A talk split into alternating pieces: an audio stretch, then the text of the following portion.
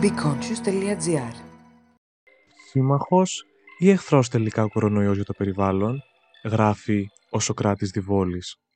Στην αρχή της πανδημίας υπήρξε δημοφιλής αντίληψη ότι η νόσος COVID-19 ήταν καλή συγκυρία για το περιβάλλον και ότι η φύση ανακάμπτει ενώ η ανθρωπότητα μένει μέσα στο σπίτι. Πρώτη χρονικά ήταν η Κίνα και μετέπειτα αρκετές χώρες της Ευρώπης αλλά και της Αμερικής οι οποίες εφάρμοσαν ισχυρά μέτρα κοινωνικής απόστασης που επηρέασαν τις κύριες οικονομικές δραστηριότητες των χωρών αυτών. Αποτέλεσμα, οι εγκαταστάσεις παραγωγής ενέργειας και οι βιομηχανίες να μειώσουν την παραγωγή τους, ενώ ταυτόχρονα υπήρξε μειωμένη χρήση επιβατικών οχημάτων αλλά και μεγάλη μείωση στον τομέα των αερομεταφορών. Οι συγκεκριμένες καταστάσεις οδήγησαν σε δραματική μείωση των συγκεντρώσεων εκπομπής αερίων του θερμοκηπίου και κυρίως του διοξιδίου του άνθρακα και του διοξιδίου του αζότου. Η ποιότητα του αέρα βελτιώθηκε σε αρκετά μεγάλο βαθμό σε αρκετές περιοχές του πλανήτη, με πιο χαρακτηριστικά παραδείγματα αυτά της Κίνας, της Βόρειας Ιταλίας, Γαλλίας και Γερμανίας. Επιπλέον, λόγω της μειωμένης κυκλοφορίας στους δρόμους αλλά και των αερομεταφορών, υπήρξαν αξιόλογες μειώσει και στα επίπεδα της συγχωρήπανσης προσωρινές επιπτώσεις στους αέριους ρήπους.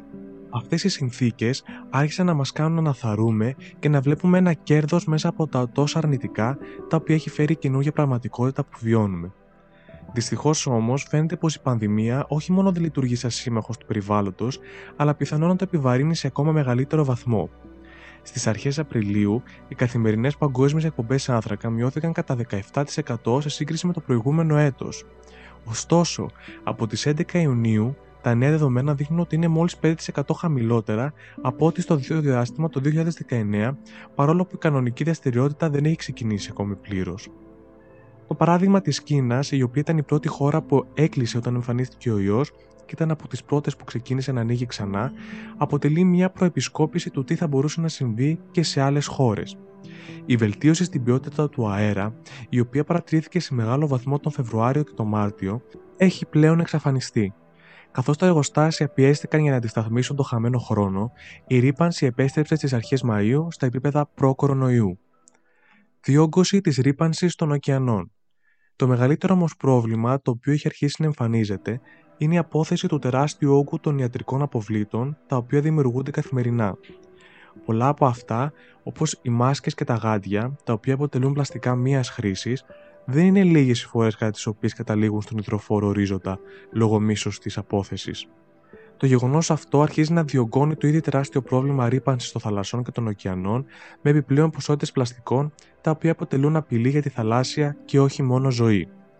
Η παραγωγή εξοπλισμού ατομικής προστασίας έχει εκτοξευθεί στη διάρκεια της πανδημίας. Μία πρόσφατη μελέτη, η οποία δημοσιεύθηκε στο περιοδικό Environmental Science and Technology, εκτιμάται ότι περίπου 130 δισεκατομμύρια μάσκες και 65 δισεκατομμύρια γάντια χρησιμοποιούνται κάθε μήνα σε όλο τον κόσμο. Παρόλο που είναι απαραίτητα για την εξασφάλιση της προσωπικής ασφάλειας, είναι σημαντικό να αναγνωρίσουμε τον κίνδυνο, ο οποίος ελοχεύει για τους ωκεανούς και τη θαλάσσια ζωή η αύξηση των αποβλήτων έγινε γρήγορα μια νέα απειλή για τους ωκεανούς του κόσμου και δεν είναι λίγοι αυτοί οι οποίοι αναφέρονται σε ένα καινούριο είδος μόλυνσης των ωκεανών, το οποίο προκαλείται από τα απόβλητα του κορονοϊού. Σύμφωνα με την US National Oceanic and Atmospheric Administration, περίπου 8 εκατομμύρια μετρικοί τόνοι πλαστικού εισέρχονται στους ωκεανούς μας κάθε χρόνο. Εάν συνεχιστούν οι τρέχουσες τάσεις, προειδοποίησε μια, μια πρόσφατη μελέτη, θα μπορούσε να υπάρχει περισσότερο πλαστικό από ψάρια κατά βάρος στον ωκεανό έως το 2050.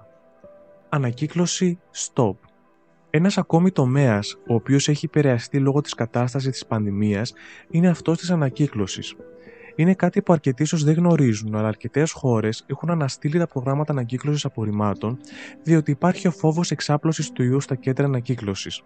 Επίσης, οι βιομηχανίες παραγωγής πλαστικών, εκμεταλλευόμενοι την κατάσταση, πιέζουν να καταργηθούν οι περιορισμοί πλαστικών μιας χρήσης. Ισχυρίζονται ότι τα επαναχρησιμοποιούμενα πλαστικά αποτελούν κίνδυνο για τη δημόσια υγεία, αφού αυτός αυξάνεται λόγω της έκθεσης από άτομο σε άτομο. Αυτό όμως έχει ως αποτέλεσμα την αύξηση του όγκου των πλαστικών, επιβαρύνοντας ακόμη περισσότερο το περιβάλλον. Τέλος, σε ιδιαίτερα πληγήσεις περιοχές έχει περιοριστεί και η διαχείριση των αποβλήτων. Στην Ιταλία, για παράδειγμα, η κυβέρνηση απαγόρευσε στους κατοίκους οι οποίοι έχουν μολυνθεί από τον ιό να ταξινομούν τα απόβλητά τους. Η Κίνα, από τη μεριά της, έχει ζητήσει από τα εργοστάσια επεξεργασίας λιμάτων να ενισχύσουν τις απολυμάνσεις τους, κυρίως μέσω της αυξημένης χρήσης χλωρίου, ώστε να αποτρέψουν τη διάδοση του νέου κορονοϊού μέσω των λιμάτων. Ωστόσο, δεν υπάρχουν στοιχεία για την επιβίωση του ιού στο πόσιμο νερό ή στα λίμματα. Αντίθετα, η περίσσια χλωρίου στο νερό θα μπορούσε να αποκαλέσει επιβλαβείς επιπτώσεις στην υγεία των ανθρώπων. Κλείνοντας, αν και αρχικά η πανδημία φαινόταν να στέκεται σύμμαχος στο περιβάλλον, με κύριο παράδειγμα τη μείωση των αέριων ρήπων του θερμοκηπίου, η κατάσταση αυτή δείχνει να αλλάζει προς την αντίθετη κατεύθυνση και να δημιουργεί ακόμη μεγαλύτερη πίεση στο υπάρχον περιβαλλοντικό πρόβλημα. Ωστόσο, από τη μεριά μας υπάρχουν τρόποι να βοηθήσουμε και να μην γίνουμε μέρος του προβλήματος.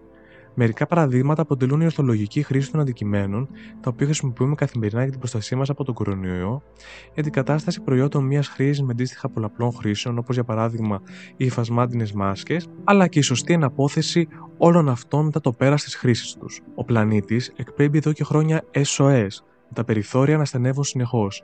Είναι υποχρέωσή μας λοιπόν να δράσουμε και να αλλάξουμε την κατάσταση.